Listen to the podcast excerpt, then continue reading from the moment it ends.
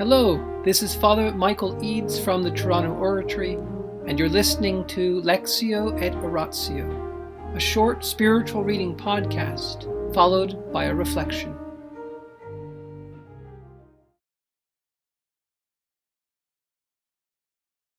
Mother Teresa, Come Be My Light, the Private Writings of the Saint of Calcutta, Chapter 2 Something Very Beautiful for Jesus the private vow of folly of love.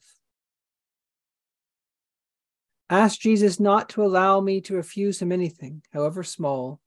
I would rather die. Mother Teresa.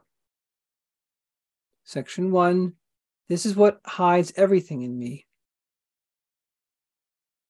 In the years following her final profession, Mother Teresa's passionate love for Jesus continued to prompt her to seek new and hidden ways of expressing her love. The most striking of these was an exceptional private vow she made in April 1942. I made a vow to God, binding under pain of mortal sin, to give to God anything that he might ask, not to refuse him anything. God had been kindling in her an ever greater intensity of love that moved her to make this magnanimous offering.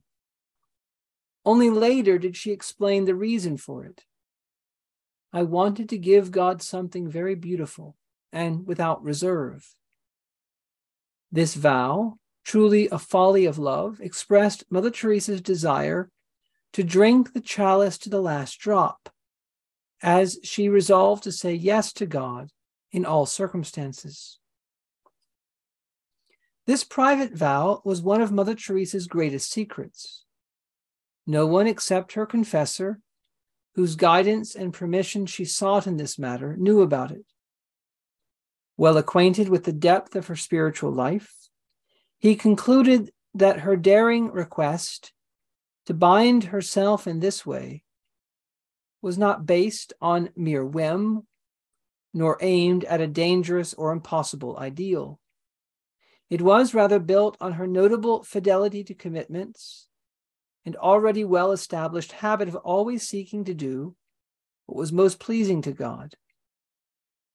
That her confessor granted her permission for her to undertake such an obligation confirms his confidence in her human and spiritual maturity. When Mother Teresa finally referred to her special vow 17 years later, she revealed its significance. This is what hides everything in me. The vow was indeed hiding the depth of her love for God, which motivated all her actions, especially her unconditional surrender to his will. Her encounter with the immensity of his love called for her response, as she would later explain. Why must we give ourselves fully to God? Because God has given himself to us. If God, who owes nothing to us, is ready to impart to us no less than himself, shall we answer with just a fraction of ourselves? To give ourselves fully to God is a means of receiving God himself. I for God and God for me. I live for God and give up my own self and in this way induce God to live for me.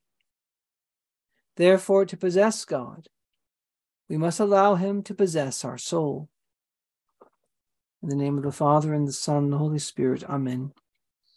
Angels of God, our guardians dear, to whom God's love commits us here, ever this day be at our side, to light and guard, to rule and guide. Amen.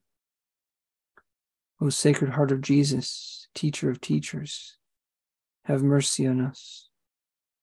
Saint Philip Neri, gentle guide of youth, apostle of Rome, vessel of the Holy Ghost, pray for us. In the name of the Father, and the Son, and the Holy Spirit. Amen.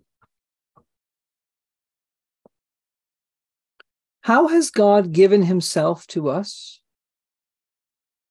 Well, first of all, he gave himself to us in creation.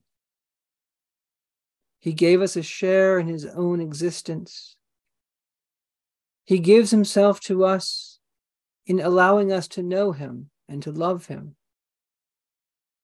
He gave himself to us when he taught the human race about what he wanted, when he speaks to us through our conscience. He gave himself to us when he called Abraham to be the father of his new people, and he gave them a wise law through Moses. He gave himself to humanity through the prophets. In many and various ways, he spoke to us. But in these last days, St. Paul says, he spoke to us through his Son. God gave himself to us ultimately in his Son. And in giving us his Son, the Father has nothing else he can give, nothing greater than he can give. For in his Son, his eternal Word, God spoke eternally everything he can say. In sending his Son among us and giving his Son to us, as a man, God the Father has spoken everything he can speak. In his Son's life, and above all, in his Son's death and resurrection and ascension, God tells us everything and gives himself to us. And by his Son's death and resurrection and ascension, God has opened up the way for us to enter into divine intimacy. Now, God the Father, through his Son, gives himself to us. And the Father and the Son give the Holy Spirit to us.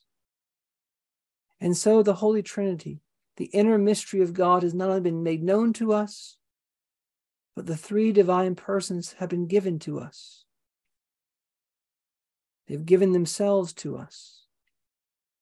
We can share in the very life, the very relations within the Trinity. We can call God our Father with and in Jesus Christ the Son. The Holy Spirit dwells in our hearts we have constant contact with Him. We can rely on Him for all of our needs. And then God gives Himself to us through the church, above all through her sacraments. So it's not only a matter of faith, it's a matter of visible, sensible means by which God guarantees to pour forth His divine life into us through baptism and confession, especially in the Eucharist. Here in the Eucharist, we have Christ, the Son of God, present body, blood, soul, and divinity. In all these ways, God is with us. He's for us. He's on our side. There's nothing that God has not given us. And so, Mother Teresa, understanding this, wanted to give him back herself. And it's not only in this general way, in this public way that he's given himself. Each one of us has been called, each one of us has been saved. This gift of God to us is very particular. God would have done everything he did just for me and just for you. Jesus Christ loved me, St. Paul said, and gave himself up for me. Jesus Christ would have given himself up for you and for me. And Mother Teresa understood not only this great plan of God, but the particular way it's been showing forth in her life. And so she wanted to continually give back to God. And that's what we're trying to do during Lent. We're trying to give Jesus Christ something. We're trying to offer ourselves to Him. We're trying to give Him whatever it is that's holding us back from divine intimacy. We're trying to give Him back love and obedience. And Mother Teresa reached this high, incredible state in which she so much wanted to love Jesus that she promised him something radical. That she would give him whatever she, he asked. She didn't want to refuse him anything, the smallest inspiration, the smallest invitation. She wanted to fulfill. She wanted to give him something very beautiful. And she promised to God that if she knew he wanted anything, however small, she would bind herself to do it under pain of mortal sin. This is an incredible offering. She wanted everything that God asked of her to be done. And she wanted it so badly that she promised to him that she would consider the smallest request on the same level as the Ten Commandments, grave matter, serious things, because love is in the details. Love wants to do the will of the one we love. And the more we love God, the more we want to do everything he asks.